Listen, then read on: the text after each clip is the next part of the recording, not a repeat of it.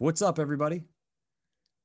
Thank you so much for tuning into the podcast. If you haven't subscribed yet, do me a quick solid. takes 20 seconds. Look in the platform that you're listening this on Spotify, Apple, Pandora, Stitcher. Not sure where you're at, but go in there. They're going to have a subscribe button. Make sure you click it. It's the best way that you can support the show, and I appreciate it a ton. This episode is also brought to you by Aktion, Specialty Roast Coffee, and Natural Supplements. If you haven't gone to the website, drinkaktion.com, that's action spelled with a K, you're in luck because after two years of bitching at everybody about going to the website, if you live in Bradford, Pennsylvania, you can grab our coffee at the Kennedy Street Cafe, but soon you'll be able to grab it at a brand new retail storefront location very nearby. So stay tuned at Drink Aktion on Instagram. That's action spelled with a K, drinkaktion.com on the website. If you use code word curious, you'll get an additional 15% off your order. And if you sign up for a subscription, we'll mail you coffee and supplements for a 20% discount every single month. Drinkaktion.com, code word curious. My guest today, he's going to be drinking some coffee when he's in town. And he will be in town because he's from Bradford, Pennsylvania, where I grew up. He likes to say that he's actually from Lewis Run, Pennsylvania. And I'll give him that. But at the end of the day, we're both products of good old BAHS. And uh, I'm very proud of this guy. He took a trip. Uh, he actually changed my brother's life as well in the process. Both decided to head to Los Angeles from small town Pennsylvania years and years ago, like five or six years ago now. And he spent some time there. He decided to hop aboard a cruise ship and make some reoccurring trips to Alaska playing for the cruise scene. And then he decided to pack it up and head to Austin, Texas, where he's been living ever since. And he's become a regular on the music scene. You also may have seen him on The Voice. And he actually has a new song releasing today, August 12th, on Spotify. It's called The Life You Make. Go check it out. Check out this podcast, share it with your buddies, and give it up for my guest and my friend, JD Casper.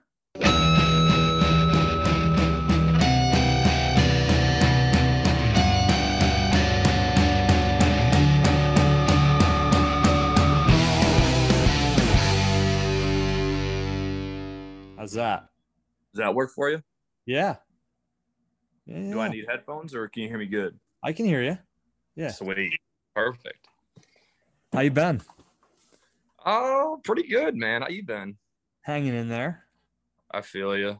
Same here. I'm just uh just surviving, man, you know. It's a weird thing navigating this this plane, don't you think? Boy, is that an understatement. it is though, man. It's fucking bizarre. I don't even know how to explain it. It's, it's overwhelming in a good way and in a bad way when you realize that there's so many ways that you can do it. And I know you've you've gotten there already, you know what I mean? Like in a lot of ways it's easier to live into the fake mindset that like you get up, go to your factory job for 8 hours Monday through Friday cuz it just eliminates the need to even worry about the other possibilities. But then there's this great experience when you realize, hey, I can do all the same things that I want to do. I can have a family, I can buy a home, and I don't have to be like, I don't have to be controlled by the system. But that same enlightenment, I feel like, gives you like all it, it gives you great opportunity, but it also gives you a whole bunch of other problems that can come along with it too. Yeah, no, for sure. That's a really good way of explaining it. Like, you know, I think that we came from a place where um, you had to be working in the system to get these things. And uh, because there wasn't really like a place for an independent contractor unless you were like a uh, plumber or something. But even then, you know, mm-hmm. and uh, there's still like the people are afraid to to jump out of the the norm and and do what what is uh you know what what what what's what, like rely on yourself i don't know a whole lot of people before our generation from our area that made a living as a musician there's a lot of guys that played and that had a lot of talent. Yeah. But they they worked full time jobs and then they got gigs at night, right? And like that's a good thing, but nobody, nobody, there was no pathway for you to follow or for Dave to follow or for anybody anybody else to follow. You guys kind of are the first. I mean, you got Dog Day and other people. I don't know what financially was involved in in that stuff. I mean, they played with a lot of big names. They did a lot of cool shows, but I don't. I mean, they were. I don't think any of them were paying their bills solely with that. No way, man. No way. I mean, I don't think that anybody was thinking about paying their bills with it. I mean, they're like having fun. yeah. Is no. it still fun for you right now? Um, yeah, it's definitely fun still. Like it's fun to to, to when you get a good crowd and you just like because I once I'm at the point now where like, you know, you get the crowd there and you're like, okay, I know exactly what's about to happen here, yeah. you know, and and they love it every time. They're just they they they keep they love it, but um, you know the the work aspect of it, you know the the financial tran- transaction of the of the job, like you know I'm giving someone my my time to do what is my passion but at the same time i mean you got to remember i make a living playing cover songs you know it's a completely different animal from someone that makes a living playing arena shows or you know because playing cover songs for two to three hours that is that is by definition a job man. Like when you got to deal with people coming up to you be like uh, can you play a wagon wheel? And i'm not complaining about about yeah, my life at all. I'm not complaining at all. I mean i'm a very fortunate individual to be able to do what i what i do. No but you start but to look at the nuance of like okay you went down this path you picked a really fun exciting path of being a musician as opposed to working in the factory. But then yeah. okay now let's let's back up from that. There's a lot of different avenues to your point where yes you're having fun doing what you love but you're not necessarily doing what you love with what you love. Exactly. Yeah. No that's a that's a really good way to put it because i'm dealing yeah i'm i'm dealing with you know like i'm front and center with the the clientele whereas like a lot of the, if you're a bigger band and you're playing originals there isn't an area where between songs someone can just walk up to you and be like hey can you play this song? or you know any ed, insert any x y and z of somebody talking to you. Um but another thing is that uh, for most of my gigs you know i am I, I'm I'm wearing all the hats, man. I mean, I book everything and I'm the guy that's running the sound most of the time. Like I provide my own sound for the majority of my my my gigs. I set everything up.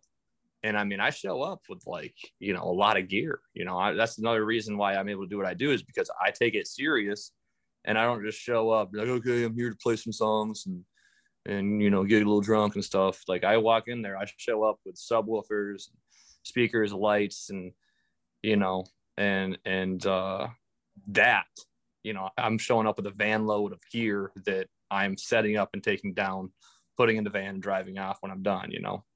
Yeah. I don't know man like, by all means the job. Yeah no it is. I, I don't think it's it's the same thing with this albeit a lot different. I don't have to take and tear anything down but all the editing, all I mean, I get tired of listening to myself, you know, and hours, I don't do a whole lot of editing on any of this stuff. If, if you listen, you can, I mean, it's just pretty much a long form conversation, but there's times where just technical things or sound quality, and I don't want to not listen to it and then have people who are listening to it be like, what the fuck? Like it all got screwed up seven minutes in. You didn't even know and you released it. So yeah, I go through, I listen, I critique, I try to selfishly find out how I can be better. So, you know, oh, and I know you're the same way, right? It's like that's the, also the beauty of being a musician or an artist. It's there's this pursuit of always trying to perfect your craft, and you'll never be perfect, even if you're the greatest. You know, nobody's perfect, yeah. and it allows for changes and subtleties every every time that you're out there. But absolutely, yeah, that's absolutely right, man. So but, you been busier than usual? Um, well, no, this is actually my slow season, man, because it's so hot in Texas. I mean, we're going on 60 something days of 100 degree plus, you know, so Mhm. you can't really be outside without water for a long period, you know, you need to be like in swimming or like misters or something, you know. So this is the slowest part of the year for me if I stay in Texas through the summer because, because of that. And uh, that's another thing I'm trying not to not to do um, through you know years in the future. I'm trying to get out of of Texas in June, July, August because the money is there still, but it's not as good as like fall or spring or even winter. You know. So, albeit mean to have no idea what I'm talking about, but I'm just going to throw something out there. Is it worth it? And this is a question more than anything, as I'm curious about it. Like for those months, say June, July, August in the future, family aside, like other responsibilities aside, why not go do a three month tour through like towns like Bradford, where you can, you know what I mean? Because you get people The that money's special. The, the, a, yeah, the money's there, right? You're going to get paid for your time, but then you also come across these people that don't get big time acts that come to their town, and so it's like, hey, this guy, he was on The Voice, like you, you kind of resonate. Now you pick up like 200 fans in this small town, and then you Yeah. start to build this like organic, really loyal following. And dude, I think your music, your stage presence, like you're that guy where you could go get some really unique, cool venues over three months, make a little coin while you do it, and then Yeah. come back and have a huge pop and then get back right back into the swing of things. I, I mean, I'm sure you've thought of it and I'm is it as easy as that I'm making it, or is it hard to find those types of gigs and like set it all up and coordinate it and the cost associated? Um, well, it definitely is worth it to do it. For me, it's been, and I've literally, you know, thought about this at extreme volumes, you know, throughout the last 10 years, you know, ever since I graduated high school, all I've ever wanted to do was tour and play music in different cities. So, um, I'm upset a little bit at myself that I'm here. Here I am now, 30 years old, and I still haven't done hardly any. Like I've I've literally not went on any tour, and not even a, a tour, you know, independently because, you know, I'm looking at family time and I'm looking at and and, and you know, it's things just get a little bit more complicated once you have have kids and stuff. Yeah. But Hey man, I would. You get one but- shot, brother. You can You're absolutely dude, right, you but fucking we need to get you out there. I'm I'm buying you a van. We're gonna wrap that. I have a up. van. That's it. All right, we're gonna put a picture of your face on the side of it. Let's let's go. We're gonna do drive-in movie theaters. No, that's exactly what I would like to do. And next summer, I think I'm going to do that. My brother lives in Bozeman, Montana. Oh, so Oh, I'm nice. trying to go up there. My other brother lives in Minneapolis. So, I mean, all of those northern parts of the country that are just booming in the summer, like that's where I'm trying to be at. And, you know, if I can bring my kid with me, I mean, that would be amazing. You know, I mean, because I really enjoy being up in Pennsylvania in the summertime, which I'm going there in like eight days. But uh I just I this heat down here is insane, man. And this is actually the hottest summer I've experienced in, you know, almost 10 years of being down here. Yeah, it's been It's pretty hot up here. Yeah, it's the other day I was outside for four or five hours in the afternoon. My wife's like, "Did you know it was the hottest day of the year here today?" And I'm like, "No, I mean it was hot out." She's like, "Take your shirt off." I mean, I had the worst farmer's tan. I didn't realize how bad it was, dude. and it, I started to think about it. It's been really ex- exceptionally hot. I was just actually also got back from Kansas City. I was traveling, and it was like 98 degrees in Kansas City. It was just ridiculous. Dang. Dude. But yeah, I mean touring, I that's you know what, for for next summer, and it doesn't even just take that. Like my problem with setting up tours, which I've attempted to do, I've gotten dates. I had dates up in all the way to get me from Texas to Vancouver, British Columbia one time. And I was getting, I was setting it up. You know, you got to do this stuff like six months in advance. But just getting venues to respond and take you serious. And also, when you go on tour, you got to have something to sell. And I've been, I've spent so much time working on my record, which I'm about to release here in the next couple months. I mean, it's about to be like it's done and it's coming out, and you just got to have something to sell, man. Like, and the, my my reasoning for not going on tour sooner than this is because it's like, well, what am I gonna do? I'm gonna go to these. I'm gonna go to bars. I'm gonna play, you know, covers. You Yeah. know, I'm not like, what's the point of going on tour if you're just doing that? Because I cannot have to spend the money on gas or hotels Do the same thing. Yeah. and literally do the same thing here and Yeah. probably make more money here. You know, Yeah. No, I And see- mean, see my family every day. for sure. I'm you know how my brain works. I I number one, I think you're beyond talented enough to do it. And I know you think you are too. I mean, you you put on a hell of a show. You're a great musician. Your original stuff is bomb, uh, Thanks. which we need to talk about, you know, the upcoming stuff. But I mean, I was listening to a playlist the other day. I mean, it was I, I think it started with the band. So like my bro my or my brother, my little boy Hendrix is like obsessed with the band.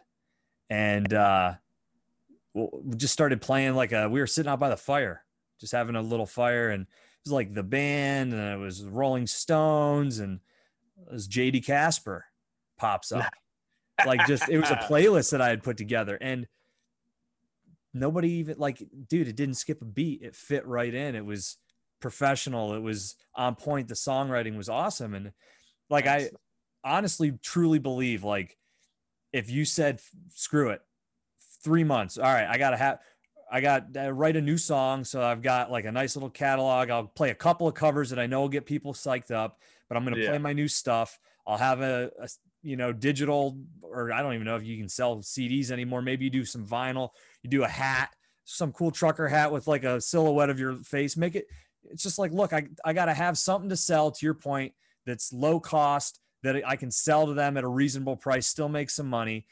Go Yeah. make some connections i'm gonna you know see, see what happens i dude you could blow this shit up you could well that's the whole that's the whole idea is like if you don't do it and i know these guys in austin if you don't do it then you're gonna be sitting here you know in 10 i'm gonna be sitting here 40 i'm gonna be sitting here playing the same gig dude you've seen you've spent a lot more nights in austin than me i mean Yeah. I've seen some people playing music in Austin where I am like, you should be a multimillionaire. Like you, you are amazing. And then there's stories of guys like Gary Clark Jr. that come out of that scene and they Yeah. they recognize it, you know, and it just Dude, takes Gary's- one right person. gary's the man dude he showed up at one of my gigs uh i think it was in it was in october he just walked in man oh, wow. walked in sat down ordered a couple drinks he was just having a good time man What's that do to somebody like yourself? Like, does that get you a little sick to your stomach and nervous when you see somebody with that type of stature come in and is watching you play?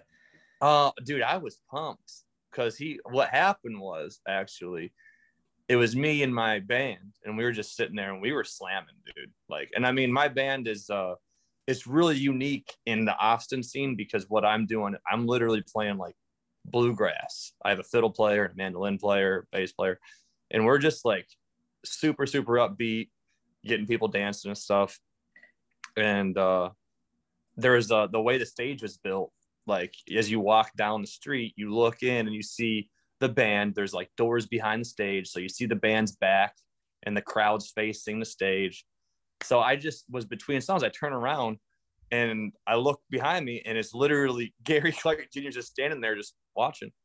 And i'm like gary? And he's like what's up man. I was like dude you gonna come in here or what he's like yeah i'll come in and he came in he sat down and he stayed for like probably 45 minutes, had a good time, and you know, left a, a fat, fat tip in there, which you would expect Gary to do. And and uh, yeah, dude, he's the he's the fucking man.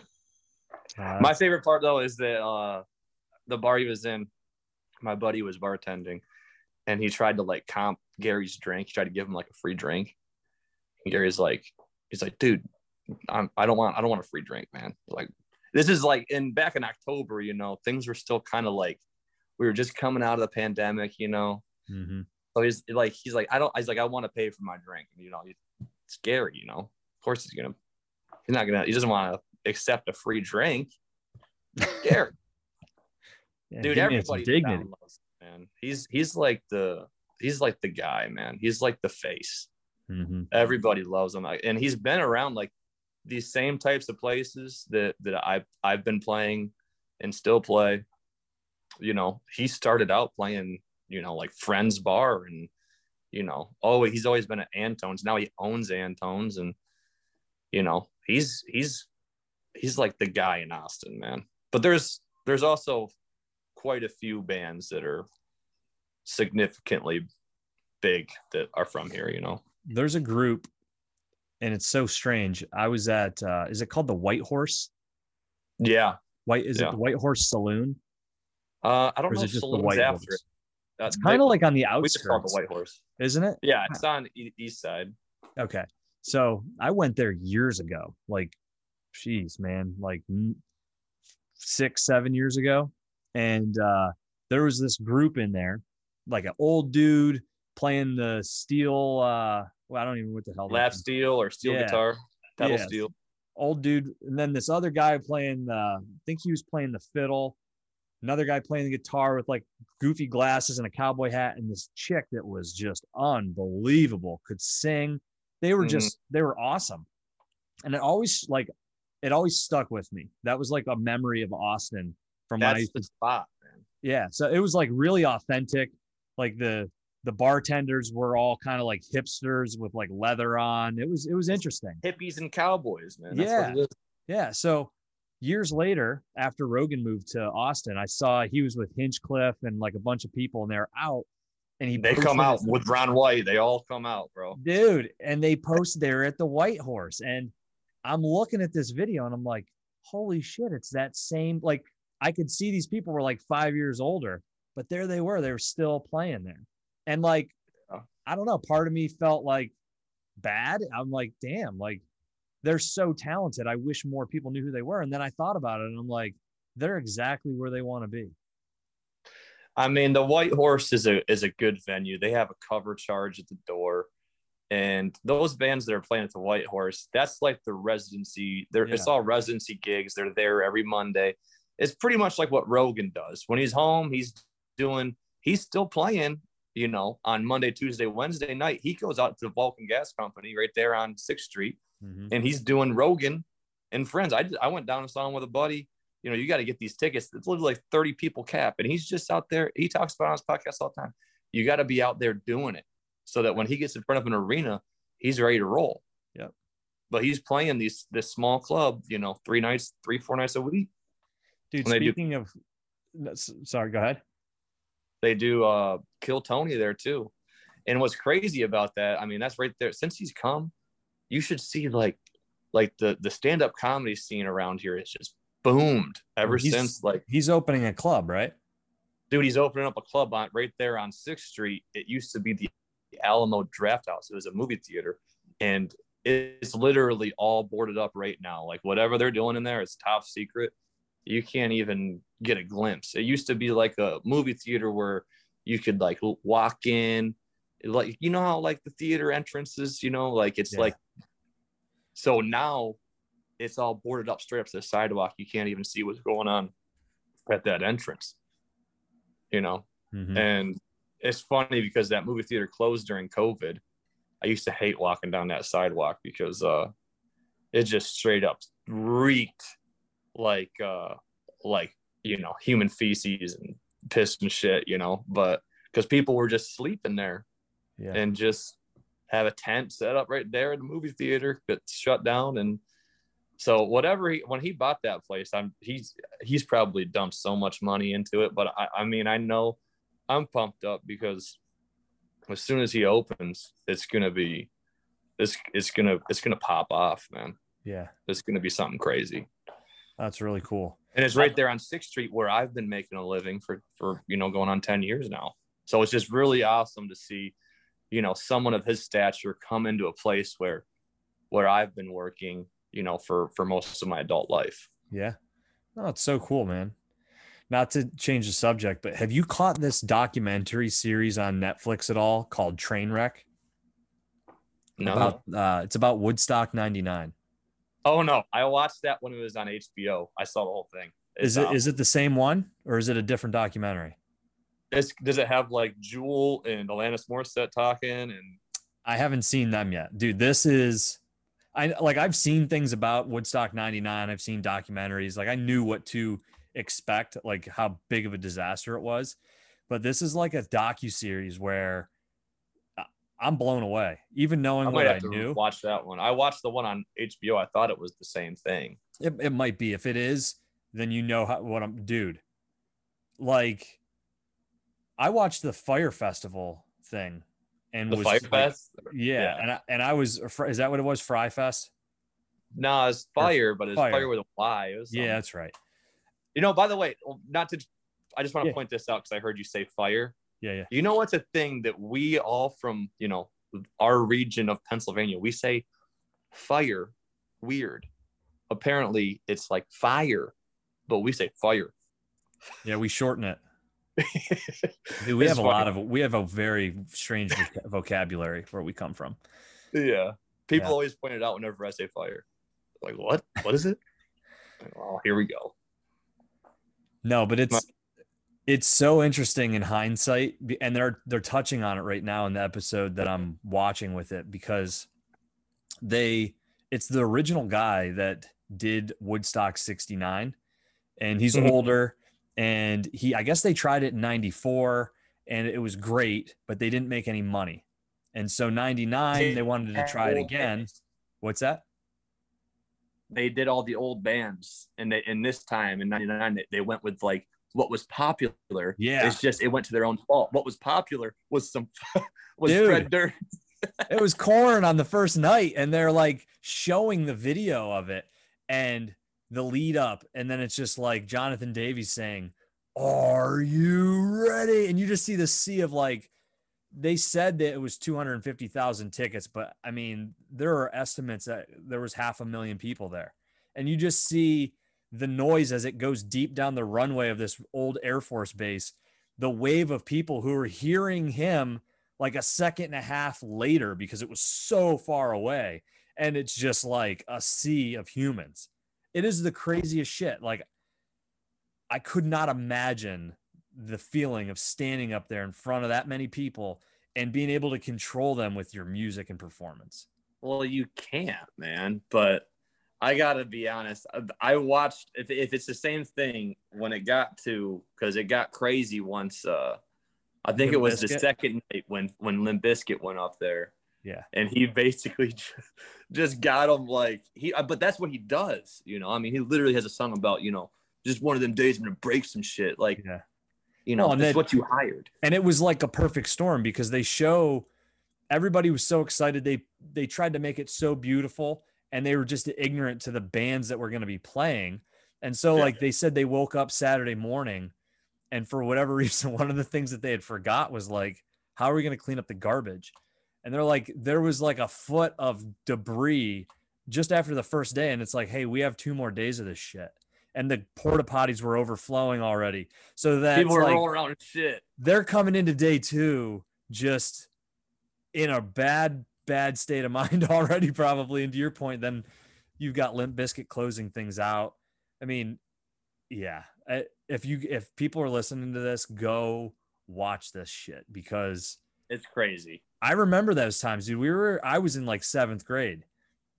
You know, Korn and Limp Bizkit, the offspring. hmm You know, there's a lot of that stuff. Well, that was just kind of. I think they did a. If it's the same documentary, which we haven't established if it is or not, but if it's the same documentary, they kind of did a good job of showing, uh, just how like aggressive it was at the time. You know, it was kind of bizarre. You, know, looking back at it from the 2022 perspective, it's an it's a time when, you know, we were really objectifying women, like you know, the Girls Gone Wild phase, American Pie, and like all those movies that were just like really like, ugh, Yeah. you know. Yeah, they had like body painting there. So they it was encouraging nudity. I mean, I, I get it. It's like peace, love, and whatever, but they it's not. It's it was like time with like spring break and girls gone wild. So they were like Yeah. leaning into that culture.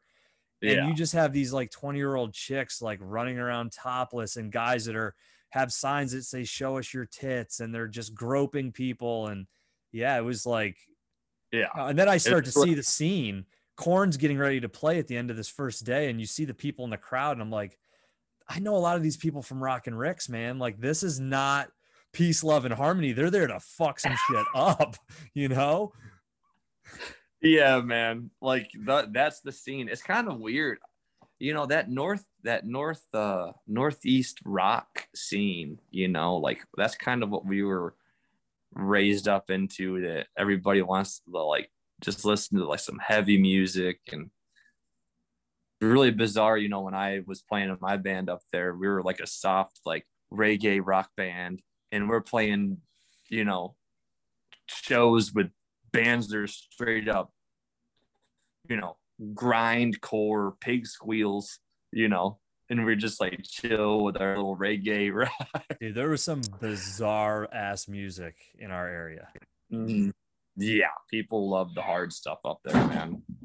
But it's not just, hey, buddy, hey, I'm doing something. Nope, you can't be in here, bud. Sorry about that. Come on. Good. Love you, bud. Fatherhood. I know, right? uh, dude, I went to see Joey, man, and it was uh really cool to see him with his family and stuff, and and they're the the, the way that he's got his his family set up, and they're in. He's a different night. breed, isn't he? Yeah, he's working hard too, man. He's motivated. Yeah, very. I'm happy.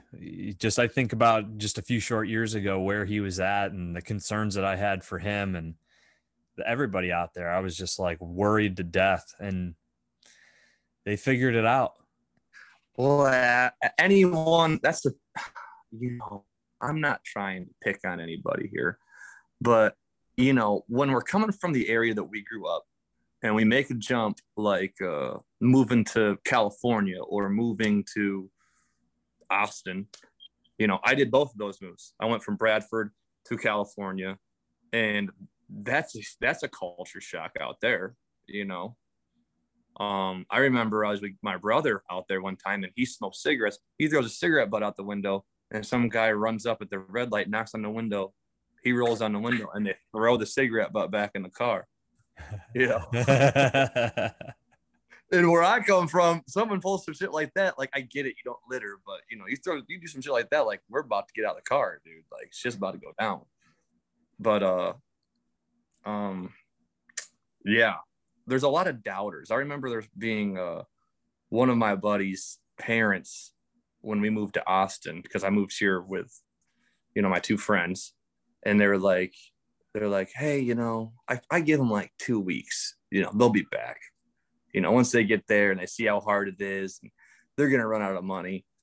Well, they know I had money saved up. Like I was ready to rock. I was coming off the cruise line. I didn't spend a dime for like six months. I was well. They ready. look at you and they they internalize themselves. They're they know that if they were to go there, they would run out of money because they haven't done any of the hard work to set themselves up for the focus that it's going to take to do what you want to do. And so they yeah. start to they they paint you into their their corner, right? Like he's he's yeah. going to run out of money he's never going to make it.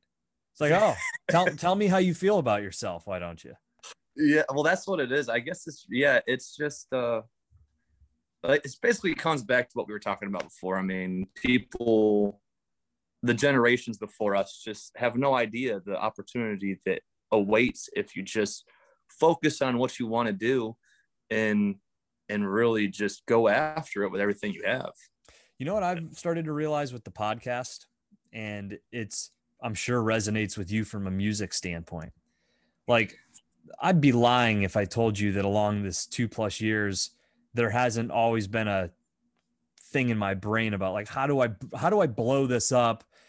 Time's time's running out. Like I, I got to keep the momentum going, and then I I back off and I'm like just have fun with it. That's I'm here to have fun with it. But there mm-hmm. is a seriousness to it, right? I take it serious, but I'm starting to realize the seriousness is the consistency of doing this for a long time because like think about if you had a radio show back in the 90s and you just recorded it because you were recording it you, whatever it was and you captured all this content or maybe it was some video content from the 90s you could now you've you there's been like three different waves of technology that you'd be able to remonetize that.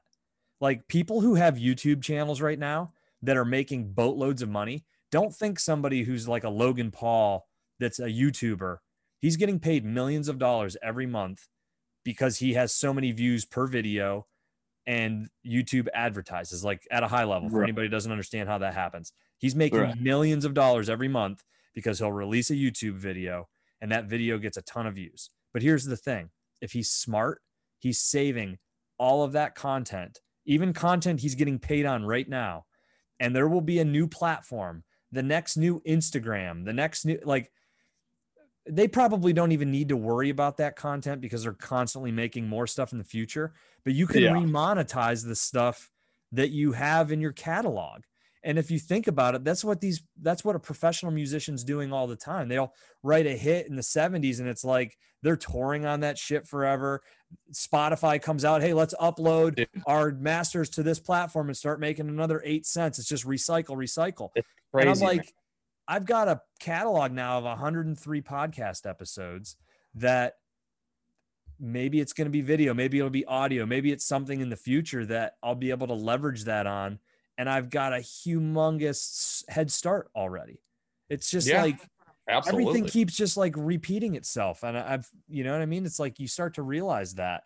And 10,000 hours is actually attainable.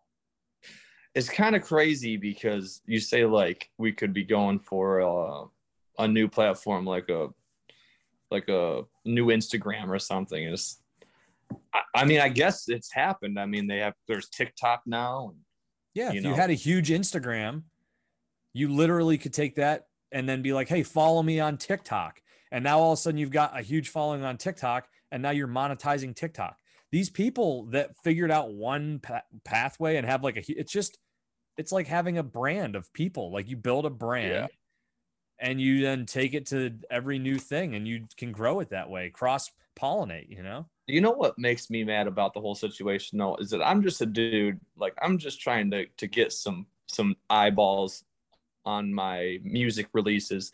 So I put some hashtags like, you know, music release, you know, and then immediately after I post it, I'm just my DMs, my comments, they're just immediately just like spam fraud. Hey, let me help you promote your stuff. trying- Yeah.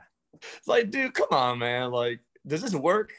And then you look at like we have over a million followers that we'll put you out to. I'm like, well, you're telling me you have 1.7 million followers and you're not verified? Like that just doesn't make sense to me. Yeah. And why are you doing this with those people? Yeah, exactly.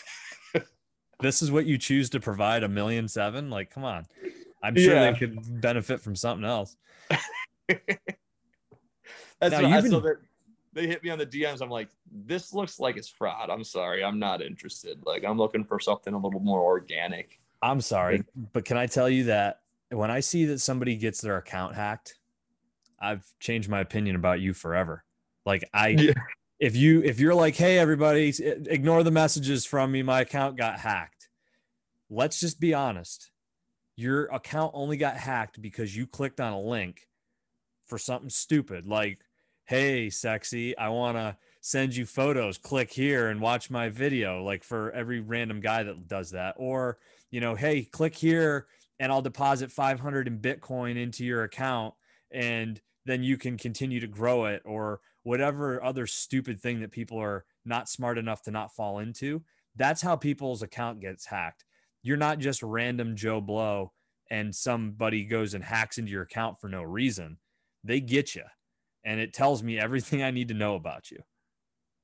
Going back to uh the beginning where we're like man it's just so crazy you know just so crazy this this whole navigating this this plane this realm you know Hmm. and you're like oh yeah well at least we're free to do whatever we want and this is something i want to bring up with you yesterday okay i my kids are starting my, my kids got to start school here summer breaks coming to an end so we go pick up school supplies.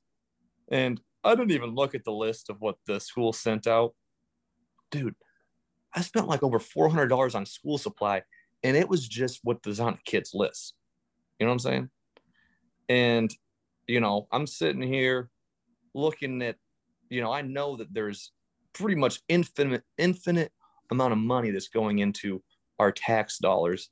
And I just want to say, if that doesn't show that we are misplacing just a crazy amount of our money in this system, that our schools aren't set up for success, that I need to go, uh, that they're relying on parents. And I just want to remind, like, I'm, I'm not complaining about having to buy my kids school supply. No, but there's a for- point to that. I feel bad for the families that can't afford to do that. And they're, ju- I'm just buying the stuff that's on a list. Did you get a chance to listen to the podcast I did with Matt Beaudreau? No, I didn't. Listen, check you need you need to listen to that. So he's actually from California. He just relocated to uh, North Carolina. He's partners with Tim Kennedy. So they do a program called Apogee Strong, which is like a mentorship program for young boys.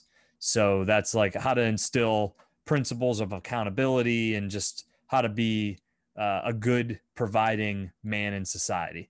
But Mhm. they took it a step further and matt his background is actually as an educator so he was a teacher in public schools and private schools and the administrative level and he got out of that after realizing that really public and private schools are basically the same thing.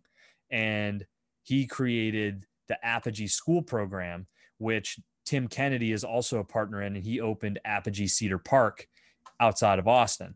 And it's mm-hmm. really it's a school that redefines they don't even like the term school but it's essentially a, a place where kids go to learn through functional activity and not sitting in a classroom being told what to do they're taught how to think not what to think and the best way he described it was he's like i've had people here from harvard and stanford and people that are observing and we'll go to a classroom that has five, six, seven, and eight year olds because they combine age groups. They don't have first grade and second grade. And he's like, we'll pull the adults out of that classroom.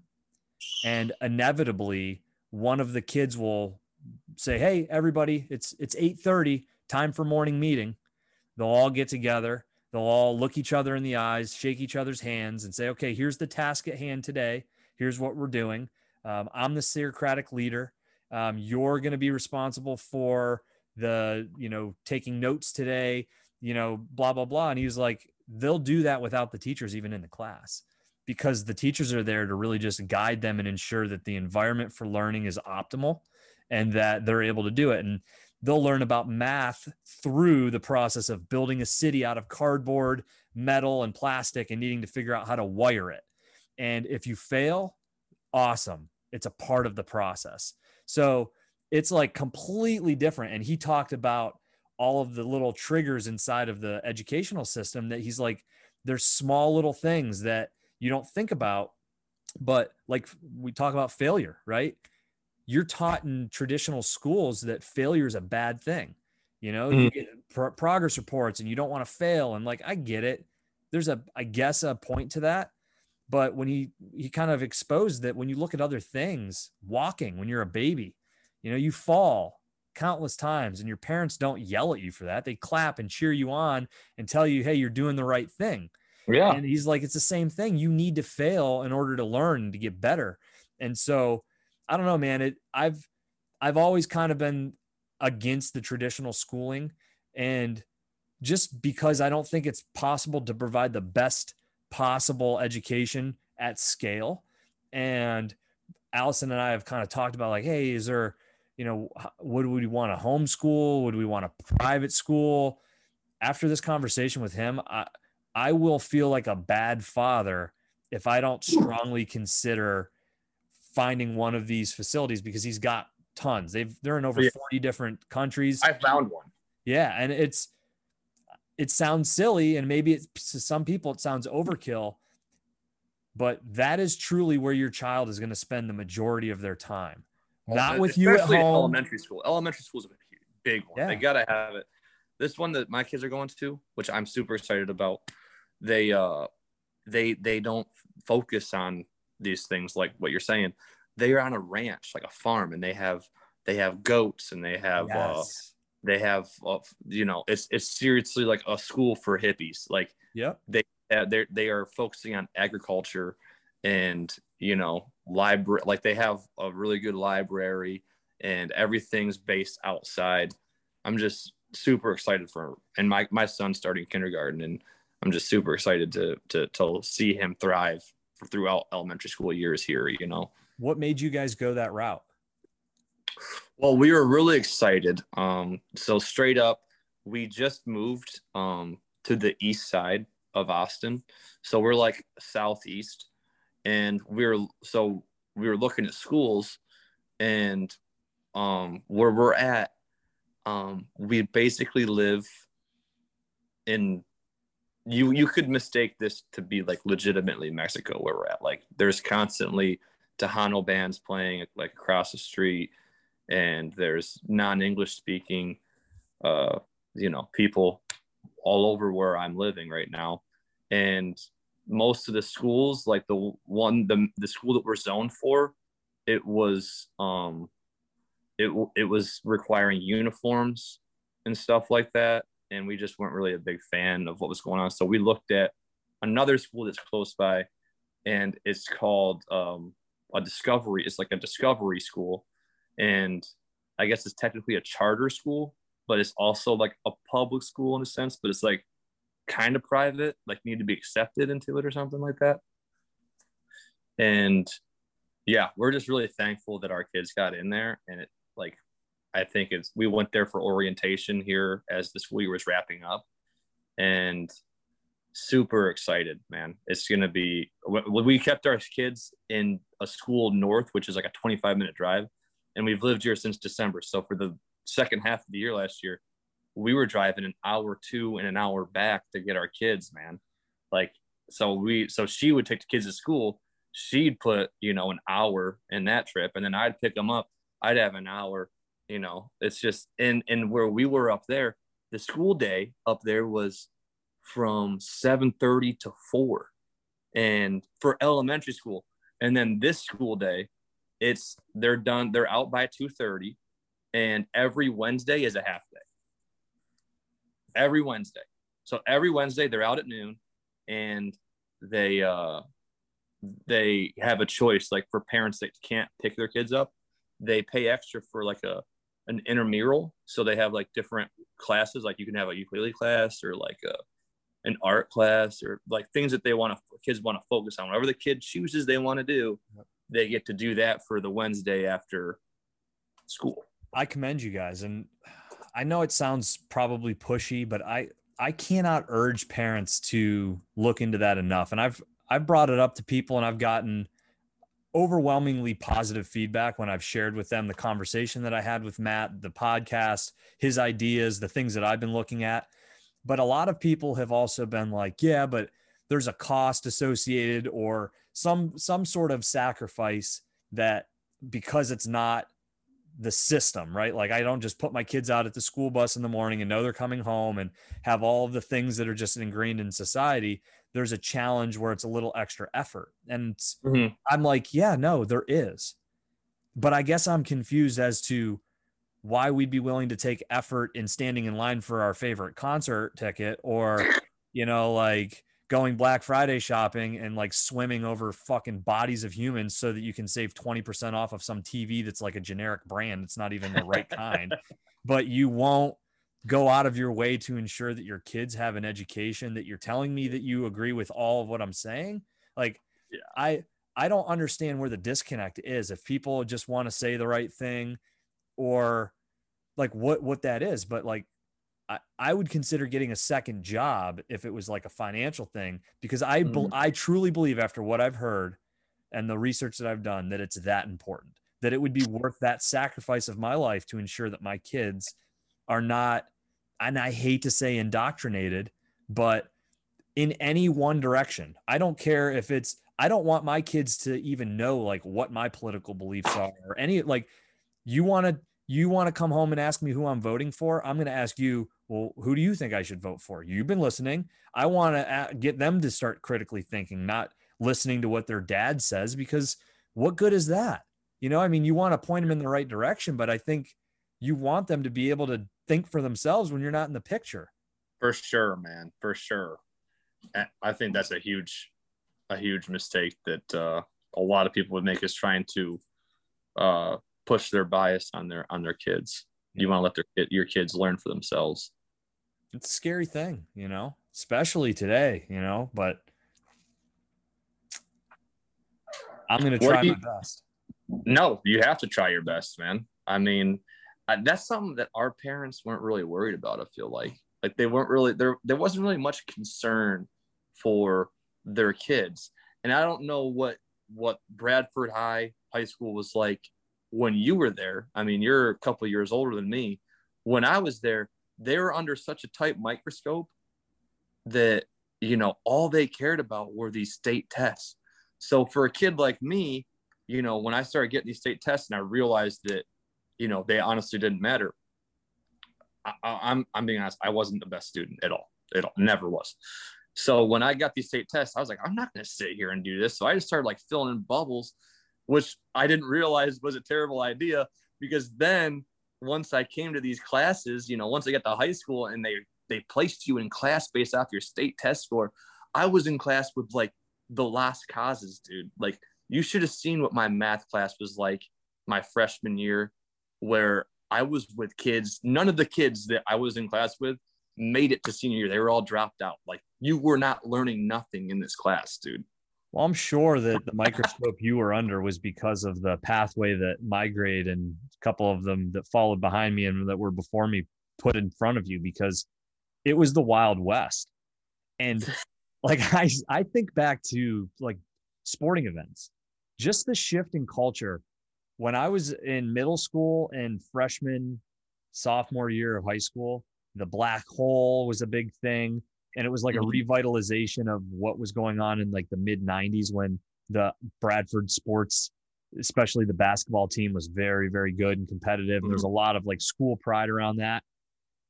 I mean you had jam packed gyms people complete body paint. I mean i painted my body for so many different sporting events in high school. Just it was it was an absolute madhouse but it got to a point where it got overwhelming. And then Dr. Hudson came in as a superintendent and tried to change things, and the, the pushback was really harsh. And then, like, I feel like the district really put some serious, like, they hung banners in the gym with codes of conduct because people couldn't behave themselves. There was extra police presence. And then everything started to change. I think just na- nationally, I think we're at the peak of the wildness. And then it became very politically correct. I was I was out of school. I was like in college when you started to hear about political correctness and all that crap. But mm-hmm.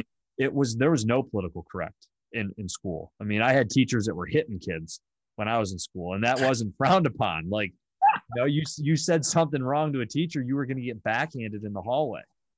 Dang, dude. There were fist fights, and I I remember going to fist fights on Hedgehog Lane and teachers showing up like guy teachers that were like watching kids fight. Like that's how that's the world and the culture. You know, it's it's crazy. Yeah.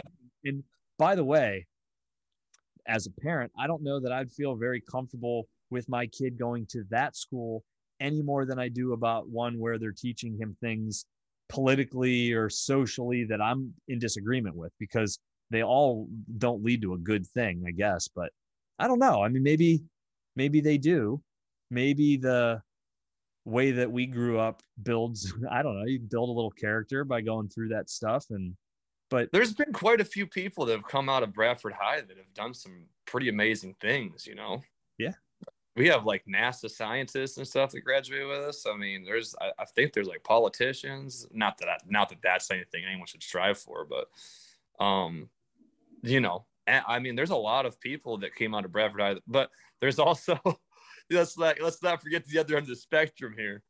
And I don't know if it's about the school or if it's just about the area that we're from, but you know, the dropout rate was pretty high, I believe, uh, for that specific school district.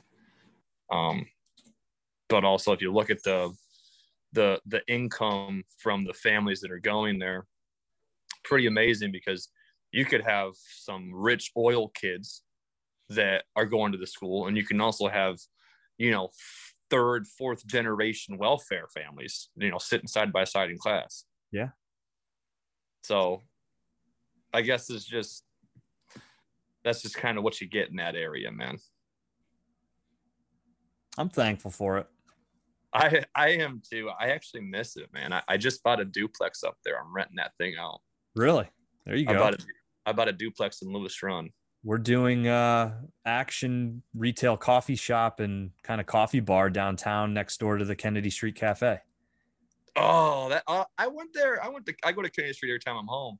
I Yeah. saw there they had your coffee in there. They do. So uh cat's out of the bag for everybody in Bradford listening. Um, Josh Kale is in the new partner with Aktion, and we're going to be opening up a m- little bit more of a permanent location right there on Kennedy Street with him. So A coffee shop. yeah, right next door to the to the cafe.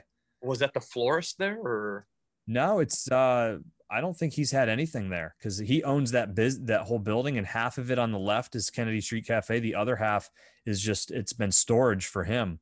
And so he's been a customer. He switched from Oh, that- that's right. They were doing like a catering thing. yeah, and he's not That's really doing that. as much of that. So we um he's been buying coffee for the for the diner since he's really started up. He's been a personal customer for a while and he was like, "How do I get your coffee into the coffee sh- or into the diner?" So we did that for a little bit and we just started talking and uh, it made sense. You know, let's lean in a little bit more. We'll do a little coffee bar in there so people can come get coffee by the cup. We're going to sell it by the bag there and then they'll be able to also get it with breakfast next door. So, Wow. yeah. That's a So- big, really good. That's a good location for that too. But listen, people, What- if you're in Bradford and you drink coffee and you're not going down supporting local business, buying your coffee, it's by the way, I'm not a coffee drinker, which is crazy that I'm a partner in a coffee company.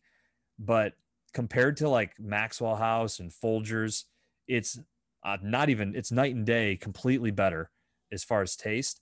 Mhm. if you're buying it in bulk, you're really not paying a whole lot for coffee. And then then you got the flip side of people that drive to Starbucks or you know Tim Hortons. Pay five dollars a day for a cup. Yeah, don't do that. Don't do that at all. Stop down there, say hi to Josh, get some Aktion, get some turmeric and hemp and some other stuff. You know Shameless you plug. do I that? haven't been doing I haven't been doing this the ads at the beginning anymore. So we're baking them into the middle of this stuff. Go buy Aktion, sign up for a subscription, use code word curious, you'll save 15%. And if you sign up for a subscription, it's 20% off of that. I mean, Jake, it's silly that people aren't doing this, right? I mean, You, you know what? I'm actually gonna do it because um we drink a like a premium grade coffee. I think it's a there's a grocery store here called HEB and only they sell it. And Yeah. only certain ones sell it. So we're always hunting down for this specific little tin can of good coffee. I don't even know how much it costs. You do uh, pre-ground or whole bean? pre-ground. Okay. Well, Yeah. give me your address. It's easy for me to get it to you because it's right down the road. We still have our setup in Austin. So let's find out which kind you like and then uh, can go from there. What do you typically do? Like a dark roast or a medium roast? It's a medium roast. Medium yeah. roast? All right. Yeah, I'll get you something. I think I have. what- Get me your new address. I'll send it to you. Yeah. What you should also think about with that uh, with that coffee shop, maybe if you can get a liquor license in there, you can do a coffee shop with some with some drinks. And what you should think about, and again, I'm in no sense, I'm not an owner here, but maybe I know that there's like a there's like a people in Bradford really appreciate live music, man. I was just going to say maybe we could get the Mutant Beach Boys to play there. Mutant Beach Boys. Yeah, that would be dope. We would do that for sure. Um, which is a great name, isn't isn't it? I people that just heard me threw that out there that aren't from Bradford because I'm I don't know if you know this, Jake. There's quite a wide array of people that are listening to this podcast. I check the statistics periodically because I don't want to get caught up in the numbers, but it is Yeah. pretty fucking cool when you see people in Ukraine that are listening to this. And I'm like, why are you listening to my podcast? You're at war with Russia right now. and you're Yeah, Probably because they had Tim Kennedy on. Yeah, no, it's a good. Yeah, I didn't even think about that. But in all seriousness, I mean, people from all over the country, a lot of people from Great Britain, a lot of people from Canada. You have no idea what Mutant Beach is. So, just to summarize what Mutant Beach is, we've got a great waterway that runs through our hometown. It's called the Tunungwant, and there's a great spillway on, uh, I guess, what is the west side of town, and uh, they like to call it Mutant Beach. And I don't know if it's is it still painted. I don't know, man. I mean, it's what's funny, and the best part about it is that Dave lives right next to it. That's right, he does. so it's just funny, man. I think I don't even know. I guess they call it Mutant Beach because the the it was next to Pitt Bradford, so the university is right there, and these people from out of town are driving by, and they're seeing the locals swimming. Yeah, and they sunbathing they like out on the cement. It's like a it's a it's a cement spillway, is essentially what it is, and like people will mm. put their beach towels out on the cement, and that's where the local families will have picnics. It's I mean, yeah, it's interesting, right? And their whole thing, the whole the whole idea is that the locals look like mutants. I was gonna leave that part out. I figure, yeah, you know, there's that. not, not, I mean, not all of them, but just the ones know. that lay down in the beach. I mean, it's funny. I mean, I, I feel like we're allowed to make the joke because yeah. we're from there. You know what I mean? Of course.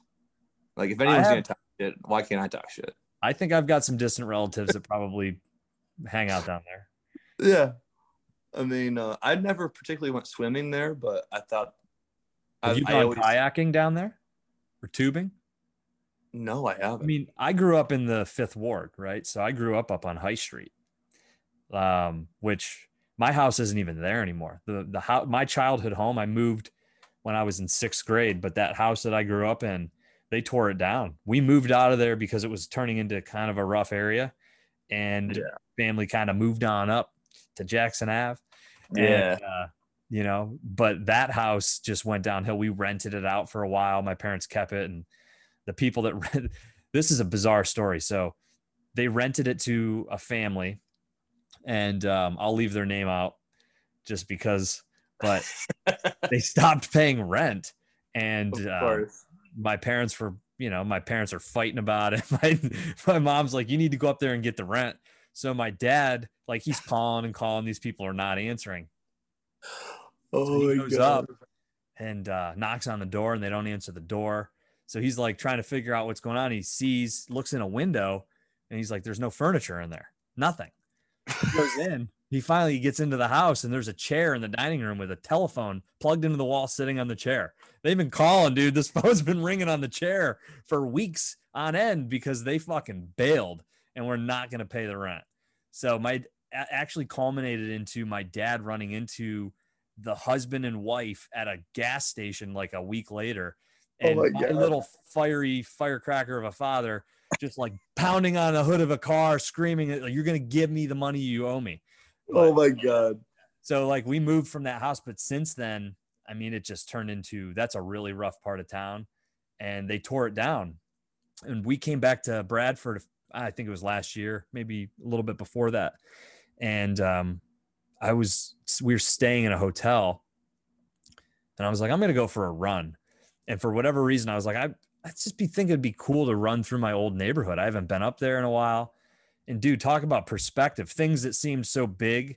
I'm like, everything seems so close together and small. The yard seems small because I was so little when I lived there but I ran like around down Rochester Street to the Fifth Ward Park and like up the road and then down and ran down my sidewalk and I'm like standing in front of this empty lot where my house used to be, just envisioning, and it's just freaking bizarre, you know. For and then, sure.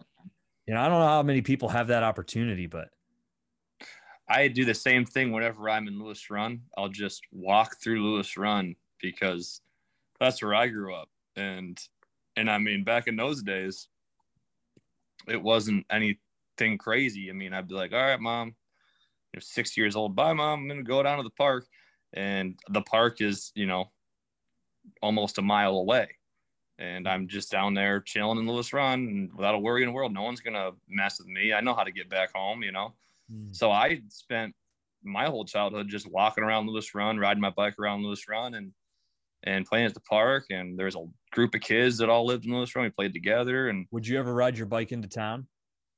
Oh, dude, I didn't start riding my bike into town until I was about 12. And then it became a habit, right? Yeah.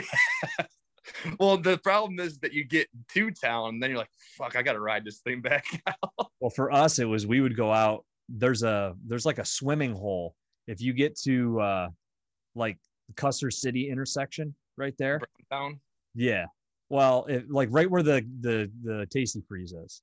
Yeah. And if you were to head towards Penn Hills, and you get to those train tracks right there, and Yeah. then you were to continue to walk towards Lewis Run, you come to some like big water hole that's like back in there, and we would walk from town out there, get soaking wet, swimming in this like probably dirty ass like crude oil infected water Oh, for sure. and then we would walk the train tracks back. But you'd always inevitably lose track of time. It would Mhm. be, and you got to remember, you didn't have cell phones. You didn't have like, I wasn't wearing like a Casio watch or whatever. You know, so You're I'm like, get your ass beat when you get back. oh yeah, you walked, you walked like three miles as the sun's setting, and you know, like I'm not home for dinner. I am so fucking, tr- I am in deep shit right now.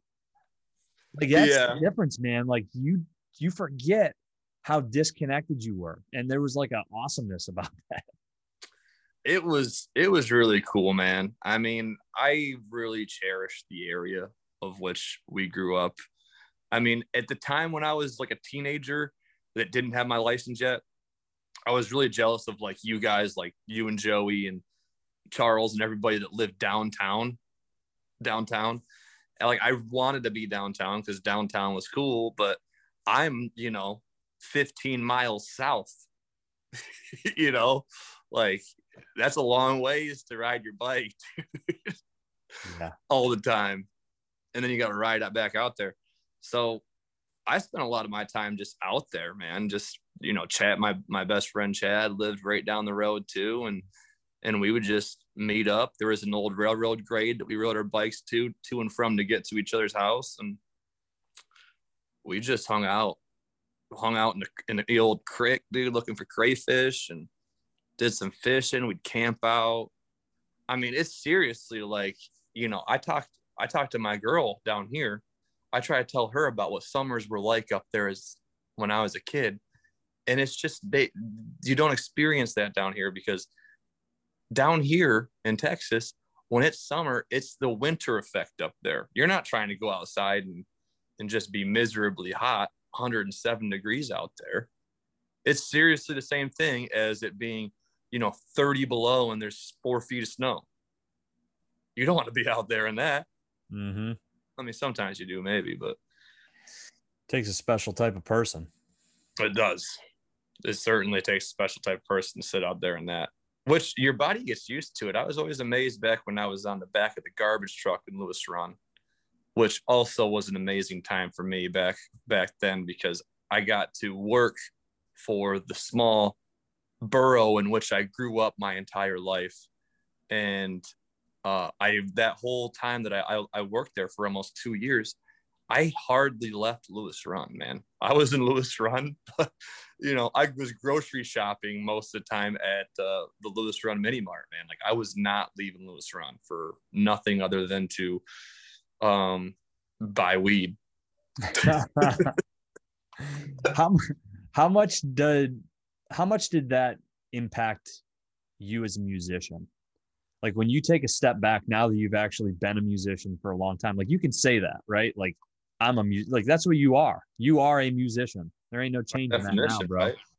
So like when you look at that, how much does growing up in Lewis Run play into it versus moving to LA and having that? And I'm sure all of it plays a role, but do you look at that and see any different aspect really come through your music more than others?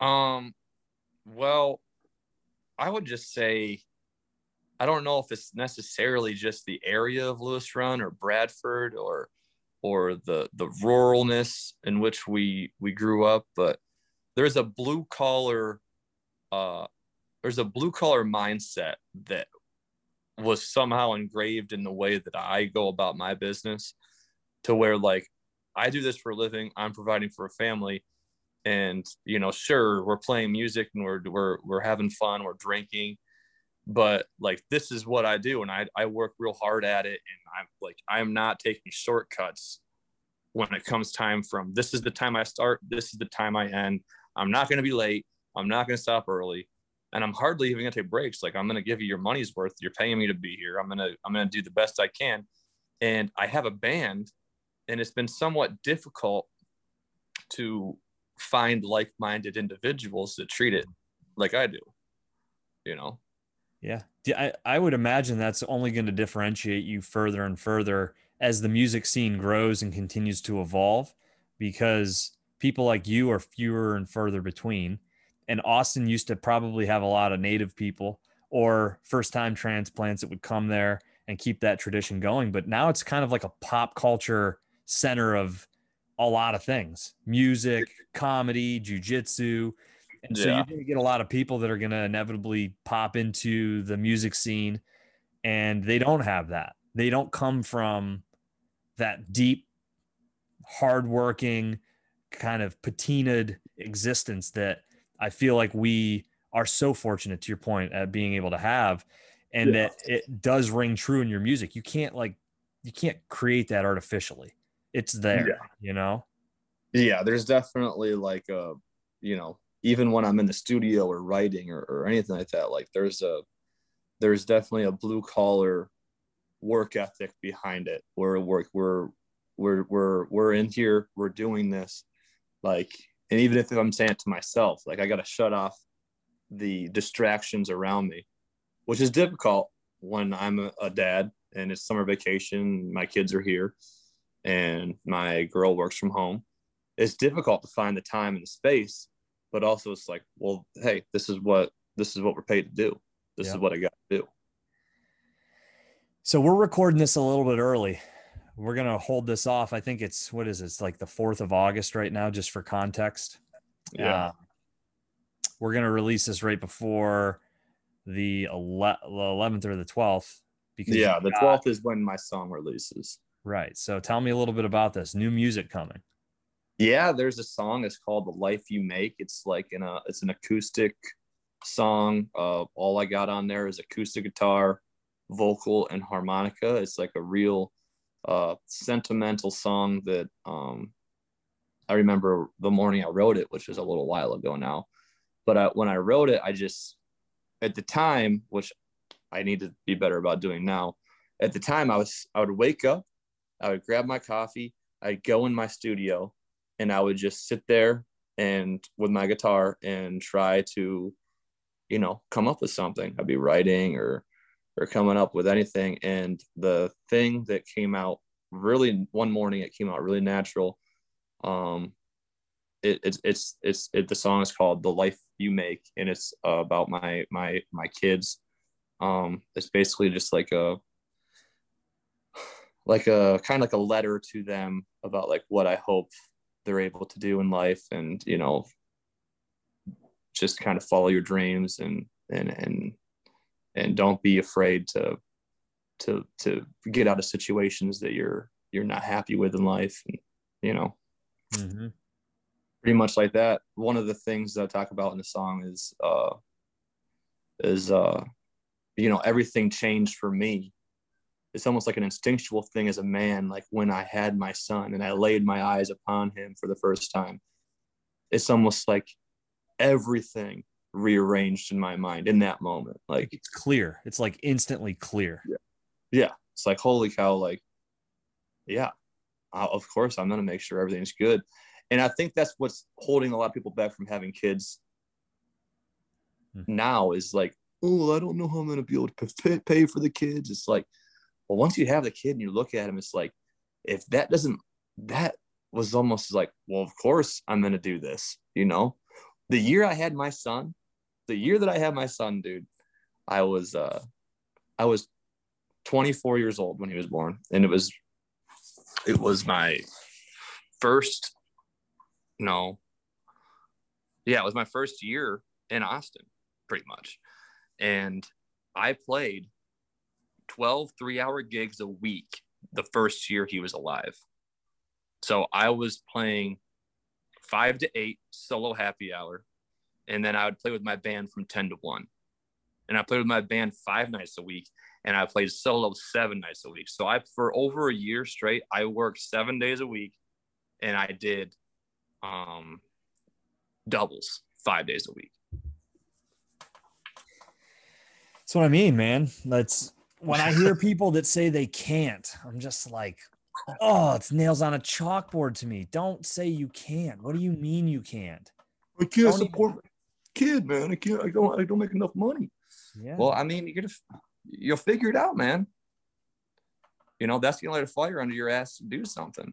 Because right now, if you just have that mindset, like, oh, well, I just can't do it. You know, I don't. I can't do it, man. You know. create an It's like, well, no. How about you get your ass up and you figure something out, buddy? sell your farts. I mean, someone will buy them, dude. There's a lot of crazy people out there. Somebody will. So, how long ago did you write the song? Was it when you say it was quite a while ago? Is it? Oh, when did I? Okay, I was in my old house because that was yeah. So, dude, I probably wrote the song over a year ago. So, what what makes you when you develop something? Do you have a process after the fact that you just okay? I'm. It sounds like I want it, but I'm gonna keep refining it, keep playing it, seeing if you find different ways to play it. Like, or is it just kind of going to the back of your mind, and then you just get a feeling that it's time to put something out, or like walk me through that process of knowing that this is the song and that you're gonna put more effort towards it. Well, for me, uh, for this specific song, it's different, and for every artist, it's different too. Their process. I'll tell you about my process. My process is I write a song with just me and my guitar, and um, in the moment, you know, I write down the lyrics, and once the song, well, not even then. So in the moment, I'll write down the lyrics, and throughout the process of writing the song, I will record it um, on a. De- I have geared a demo so I'll also be recording a demo on it. And I might record the demo a couple different times and change some things up and, you know, really look at it, look at it through, you know, different lenses and stuff. And then I'll take that demo and I'll go to the studio with it. And I'll work with, you know, myself and my audio engineer slash producer and we'll go through it and we will make the final copy. The the we'll we'll we'll, we'll record it professionally. And um, then that's it. And the thing about it is is like for me like i don't have a lot of financial backing behind my songwriting. So everything's all independent. So i'm paying for everything and the, to get songs mixed and mastered and you know it's it all adds up man. It's it's expensive. And that's why it's been such a long Mm-hmm. process for me to release this whole album because there's money that is behind it you know and there's a lot of hours behind it you know there's some there it's just a huge process man personally for at least for me to to do it all and then also be working you know day in day out just to stay afloat just to pay my bills keep my family fed but also pursue what I want to do, which is, you know, release my songs. Is there financial incentive on Spotify, or is it really at this point a great way to just continue to get your name out there? That's all it is for me. I mean, I'm not looking to uh, make money off of my songs right now. And I mean, most of the people that are making money on Spotify, you have to have hundreds of millions of streams. You know, even then, do they even make a lot of money? The industry's changed so much that uh, you know it's, it's the only everyone's making money off touring. You have to tour, you have to sell, you know, tickets, and that's why you know if you talk to your grandma or your your parents and they're like well i went to go see the beatles you know way back in 1968 and it was only you know uh it, it was only you know five dollars to see them well you know that that's because they were making all their money off records. They were touring i actually i said 1968 the beatles weren't touring in 68 the beatles toured in the early 60s they quit touring because they just were a studio band they made so much money off those vinyls, man. And um, even in the 90s, I mean, they are making so much money off of uh, selling CDs. You know, it's just kind of crazy what's happened. Again, it goes back to that taking that catalog and just re ringing it through the cycle again. Hey, CDs are a new thing. Awesome. Let's go take Abbey Road and put it on a fucking CD. Let's sell a bunch of them motherfuckers. That's what they I'm had saying. vinyls. They had vinyls. They had cassettes and then they went to CDs and then they were where, where he went to streaming and Let's go create a documentary with old video footage and just play it to the music of the CD that we've already sold in eight different ways. Somebody's gonna buy it. exactly. And the thing about that documentary, did you watch that on Disney? No. Get Back? It's amazing. Like I, I sat there and I was watching that just for inspiration of, you know, you're sitting there watching the greatest rock band of all time, fucking right, fucking get back. it's crazy. Oh, that sounds like get back. Oh, yeah. And you say get back too. That's cool. It's like, dude, what?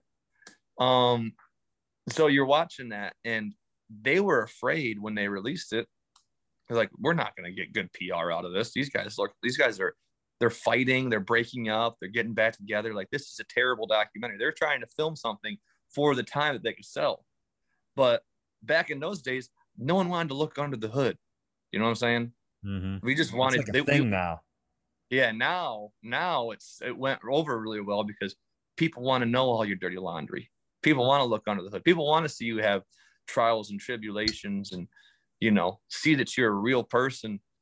And I struggle with with with letting with with letting people in like that. Like that's one of the reasons I'm not as active on social media as I probably should be, is because I'm not one of those people that just like put the phone in front of their face and and try to talk to people on my Instagram story. You know, Yeah. a lot, of a lot of people do that.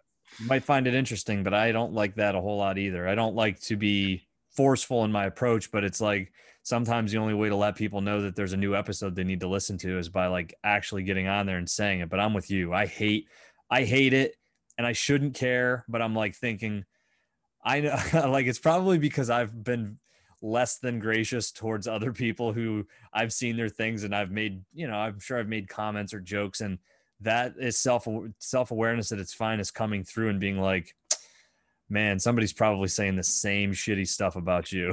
you know what I mean? Yeah, but as I've gotten older, in a way, I've kind of come to know that that's the case, and I laugh about it. It's there's nothing anybody could say about me or to me that I haven't already said about it to myself. I am beyond critical of everything that I do. Nowhere near could anybody ever come close Same. to that. So good luck. Same. That's kind of where I was when like I was I was on TV there for that little little you know I made my appearance on TV and I started getting people DMing me mad because I didn't say I was from Bradford or you know I even had one of my favorite artists of all time you know hit me up and start talking shit. It's just like, dude, come on, man. Like for real, okay, I guess this is the way it is. I guess this is what success is like. Yeah. You know, they say don't meet your heroes because, you know, your hero's a freaking dickhead. I guess so.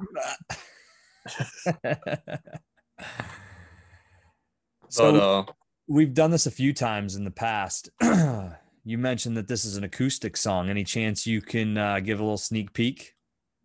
oh, yeah, I can do that if you want. Is that I, I'm a little concerned that the audio is not going to be the best.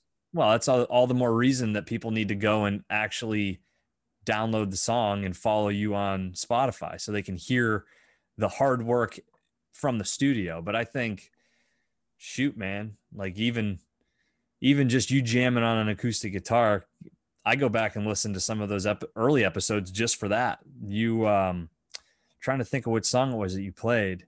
I played Living in the Past. Yes, you did. Yeah. Um, yeah, I could also send you like a audio file of the song, and you could Yeah. you could put it on there. Yeah. Is that cool? Yeah, Yeah, do And that. You could just, I could just send you the song, and you can put play like a clip of the song. Yeah, no, for sure. Does that work? So Yeah. I got my uh my harmonicas aren't in my Yeah, no, no, you're good. Dude, let's do that.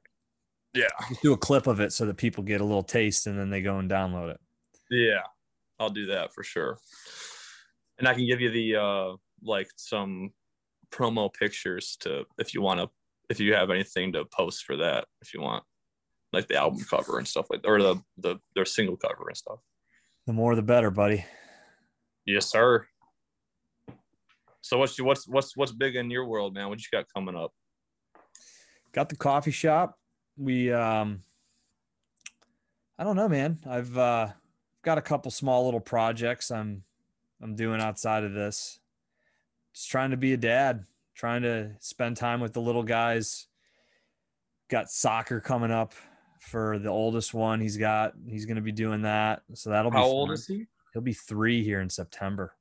dude i uh so i i did soccer last fall which was my son's second season of soccer he did so i coached last fall and i think it was 5u so he was he was four years old at the time now he's going on six and we'll be doing soccer again um dude it's so much fun man seeing him out there like my kid in soccer and he did baseball in the in the spring. I saw you T-ball. coaching coaching some T-ball. Yeah, dude, we were we went hard. I mean, dude, I had them kids. We did. we- I mean, I'm not trying to. I'm not trying to go crazy like some of them parents back back when we were kids. They were eat, sleeping, and breathing that little league baseball. Man, they couldn't get enough of it, or the midget league football, or the the uh, BYBL. Like that's that was like some guys. That was like their whole life, dude Mm-hmm. but uh i think it's just really cool to see the kids out there and just they're doing their thing and some of them are like really really timid and then other ones like my son is more like aggressive like when he gets the ball in soccer like he's putting that thing in the net like immediately but it's also like some of those kids are like picking dandelions you know Yeah. Yeah. So I had to tell myself, I'm like, all right, he's going to do this. You cannot go there with the expectation that this is like the travel all star team. Just let him have fun and do his thing. So I, I've like crushed all of that aside. And I'm like actually truly excited to just go watch him run around with a bunch of other little kids and enjoy himself. So Yeah. That was my mindset when he started as well.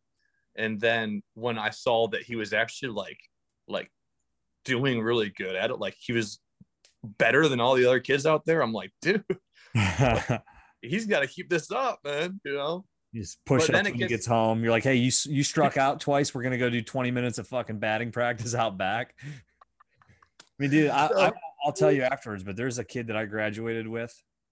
He's got older siblings as well, and I heard stories from family members of mine, and just even I think even he told me the father was like a psychopath. Like they would lose a wrestling match.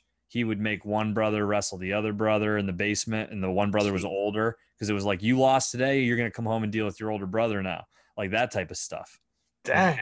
Yeah, swinging baseball bats in the into a net for hours until your hands are out, and basically bleeding. I, I I hear stories like that, and I'm like, okay, I don't think I'm anywhere near pushing this too hard. So Yeah, no. I remember there being one situation where, you know, it was like the most athletic kid I ever knew when I was a kid. And then like he He- caught like he played catcher in like nine and ten year old all star little league. And uh they they like he I just remember them like I think oh wait no he was pitching and he accidentally beamed a kid and then he made his son go get the go go up to the plate to swing and then he was throwing the ball as hard as he could at his son beating his son like don't move take it Like, jesus christ man poor kid i mean there's a I, I guess that's a thing man i mean could you imagine though well, Like- each one of those kids we know that we're talking about, they're all in the major leagues right now. So I don't know why we don't say the name. Pressure builds That- diamonds, my man. that's why I was having such a good time, like uh, trolling the whole community about that basketball situation. Yeah. this is like, dude, you know, like there's so much sports politics that go on back in that place, or at least when we were kids, there was. And it's just so funny because it's like, why? For what? For what? Can't we just have fun? Can't we just let the kids be kids? Huh? Can't we do that?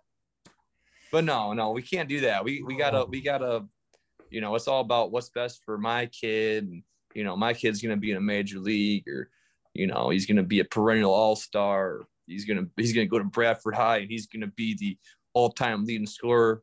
Just You know. once, I'd love to be able to go up and shake someone's hand and say, "Hey, man, kudos for you to be an asshole and so hard on your kid. He he signed a hundred million dollar contract. That really worked out." It doesn't work out. It never it never works out. It's like, hey, congrats on your kid delivering pizzas for Domino's. You burn them out. Like, thank you. Yeah. You know, I feel Could you bad. imagine though? Like, let's take the great, the goat, Tom Brady. Let's take him by example. Do you think that that's you've you've heard how he talks about his dad, right? Mhm. Like Tom Brady, like the the relationship he has with his dad. That was not the environment that the greatest quarterback of all time was growing up in. He was not being pushed to, you know, to great He didn't need it. extreme. That was inside of him already. yeah, I think it was. Had to have been, right?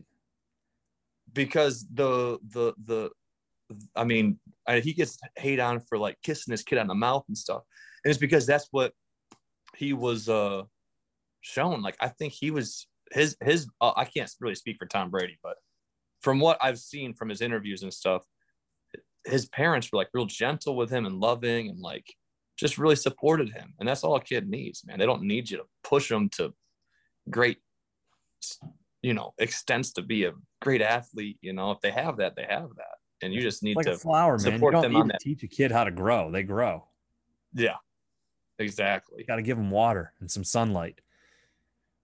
it's insane man it's insane but can you imagine the uh like the the sense of accomplishment could you like if your son ended up being a fucking quarterback or a pitcher or like actually being like a professional athlete So I feel which is a reality for, what's that That's why I feel so bad for my parents.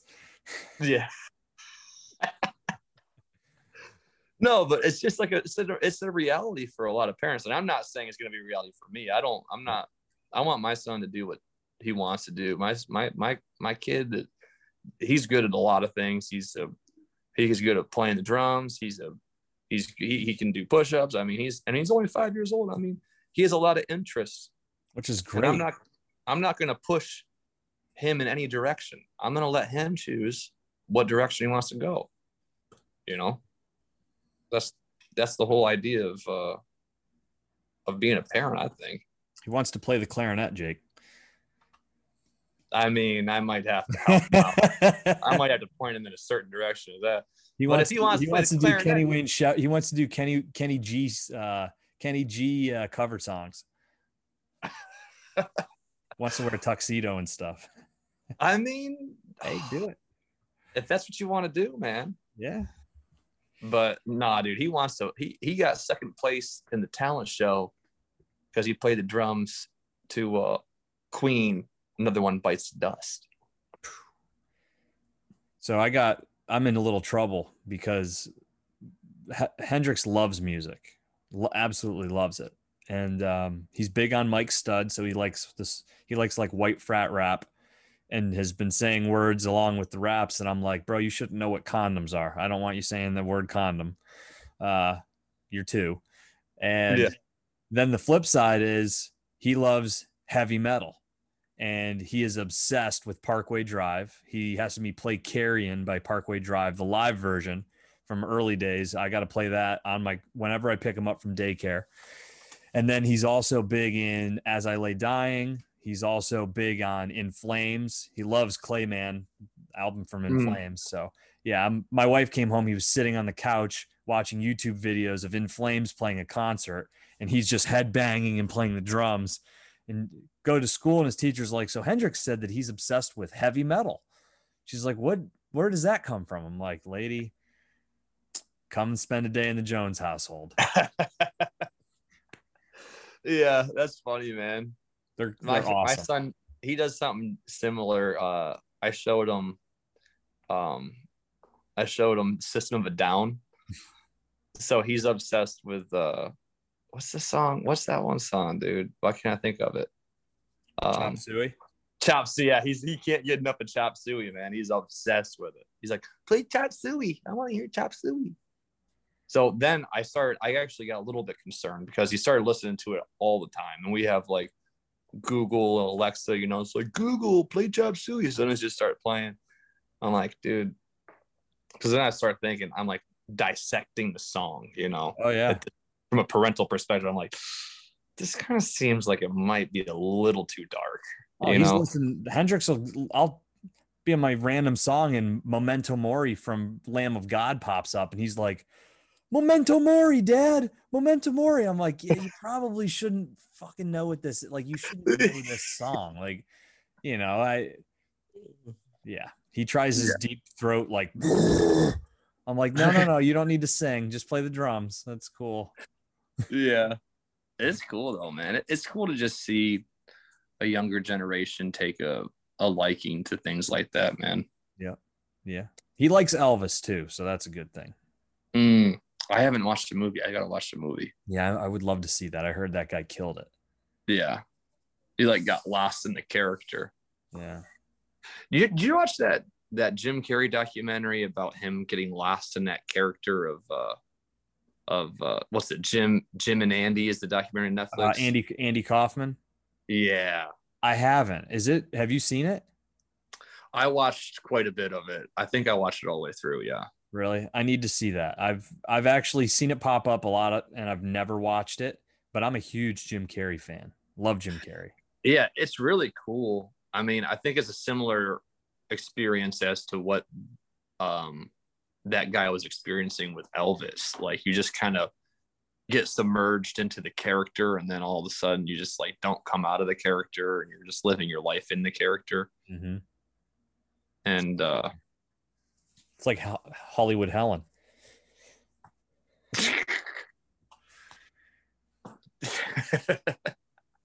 Speaking of Mutant Beach, yeah. She's like, oh. I'm going to Hollywood. Then she just doesn't come out of her house for like a, a month. we grew up in a special place, man. I I love, know. I love it. We could, if I wanted, it's like I think about this. Like, do I really want to screw up my future? I could just sit on here for days and talk about everything Bradford. Like, do you follow the bitching about Bradford Facebook page? No, but I should. I would Dude. love that. You will not find a better social media account. You won't find a better one. You won't. I mean, some of the stuff is cr- there was somebody posting yesterday about a they're like the the admin lady who I'm just like, how do you have people that even will talk to you? You're you're outing people left and right. She like posts this thing. She said these were found on so and so's phone. And there's screenshots of her having a conversation with the chief of police about like ratting people out and being a confidential informant. And then you get into the comments, and there's like 150 comments of people fighting back and forth about these pictures. You name the topic, everything from the pizza sucks at Taste of Pizza, and then you get uh, people arguing about that. You get people saying like, you know, this teacher up at the school, someone stole the air conditioning unit. You know, th- this person's an asshole. This person's cheating on their wife. I mean, uh, you'll get lost if you got shit to do. Don't. I'm not done yet, buddy. I'm sorry. My, my bad, man. No, you're fine. Dude, it's uh I I would probably get lost for hours on that Facebook page, man. I start typing stuff because I'm like, I want to stir the pot, and I'm like, don't do it, don't, don't do it. I've had to delete it, and I'm good now. I just I put it on observe, and I just sit there and I'll scroll through, and every once in a while, there's like good stuff on there. I don't, I mean, it's Mm-hmm. there's the same characters, man, posting the same stuff, fighting with each other. Damn. This person, I was like that far from that being my reality, man. oh yeah, Like I was like, oh, I think I might stick around, you know, get married, settle down here, you know, just at work at the bur- bar every night. just work at the borough, you know, hang out at Jose. Yeah, I was so close to that being my reality. It's kind of crazy. still can be Really? if you want. Yeah, I could. I mean, I, I I got a duplex up there. I can go chill at. I might just do that. If I ever want a, some perspective, just go up there and stay for a little while. I might actually do that. You should come up, man. I'm playing a couple shows while I'm up there this month. You should come up. Definitely. Definitely. Yeah. I've got a busy second half. Um, like the 15th on. I'm gonna be kind of busy, but I'll have time for sure. I'll, I'll definitely have time. So Well, no, you're going to be up there. I know I spoke with Colin, and all those guys are coming for that on the they're gonna be up there for the member guest next week. Yeah. That's where I'm going up there. I'm playing at the iFest on that same day, What so next week? the 12th. Okay. Yeah. So the 15th is when I'm busy. I got things I gotta do. So the 12th. So it's what like Friday. So I'm playing Thursday, at- Friday, Saturday is the festival. Yeah, I'm playing at uh I'm playing at Beef Feeders on the 11th. And then I'm playing at the the I Club on the 12th and then I'm going with Dark Water down to Emporium and I'm playing at some sort of festival they're doing down there on Saturday on the 13th. And then I got nothing on the 14th, man. If you're to be there on the 14th, it's a Sunday. Yeah, if I was to come up, it would be Saturday, Sunday, probably. I don't know. I see. This is my wife wants to kill me if she listens to this because we made plans for Thursday and Friday. She took the days off, and she's like, "Those are the days I should take off, right? So that we can do what we're planning to do." And I'm like, "Yeah, yeah, yeah. No, no problem at all." And I'm like, "Hmm, maybe I could go back and catch a show at the Yeah. bad news, bad news. It would be Saturday or Sunday if I saw you. So let's plan on that, maybe." Well, you should. Yeah, bring your kids up, man. I mean, uh, pretty nice pool up there. You can bring the kids over, and do some swimming there in the uh, the backyard, and uh, chill out. If you, I mean, I guess you'd be heading back Sunday too.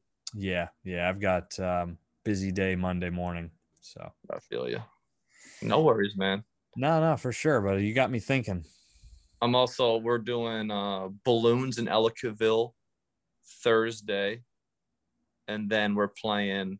The Mutant Beach Boys are also playing the McKean County Fair on the 19th, Friday. There you go. King County Fair. Now that's something I might actually drive back up for.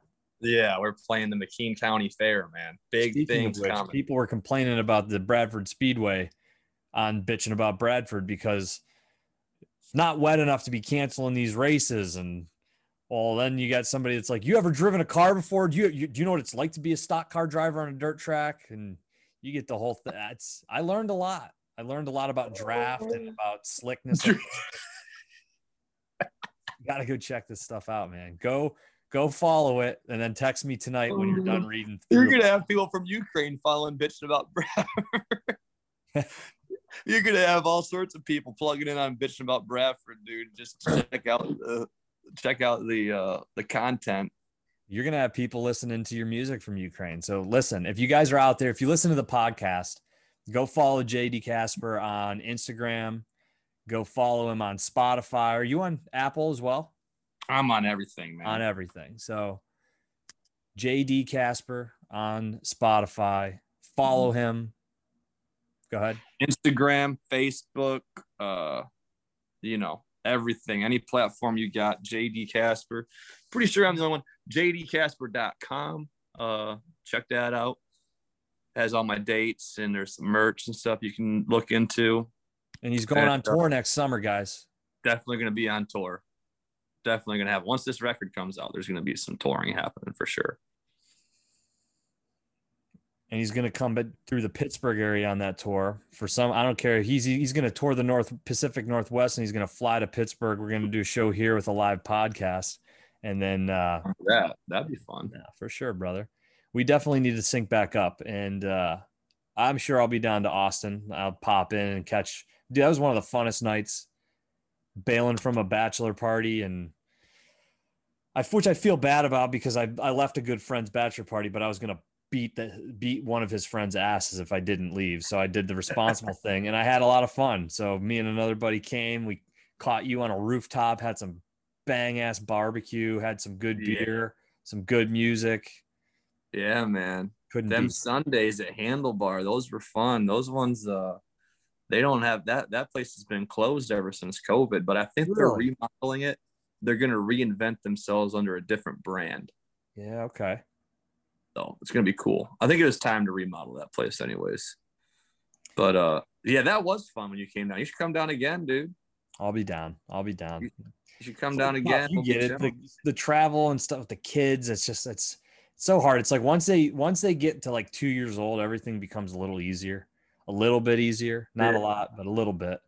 a little bit easier, but then you're also, you know, there's they're no longer under that uh, free category either. Now, now you get the extra tickets. And you, you know, it's a pain in the ass, man. You're preaching to the choir. Yeah. No, it's always something, but it's always good to chat with you, dude. I'm glad we were able to pull this off so quick. I'll get this sucker Absolutely. cleaned up and we'll uh, get it planned to release the same time as your your new song. So I'm beyond grateful, man. Thank you for for coming on. It's always a great time to talk with you. Absolutely, man. Thanks for having me. And, you know, I'm sure we'll be able to link back up and do this again uh, in the not so distant future. Got some good ones coming out. You'll have to sync back up. I got a paranormal expert. I've got a guy that's uh, expert on UFOs and UAPs or whatever the UTAs or they're changing the acronyms.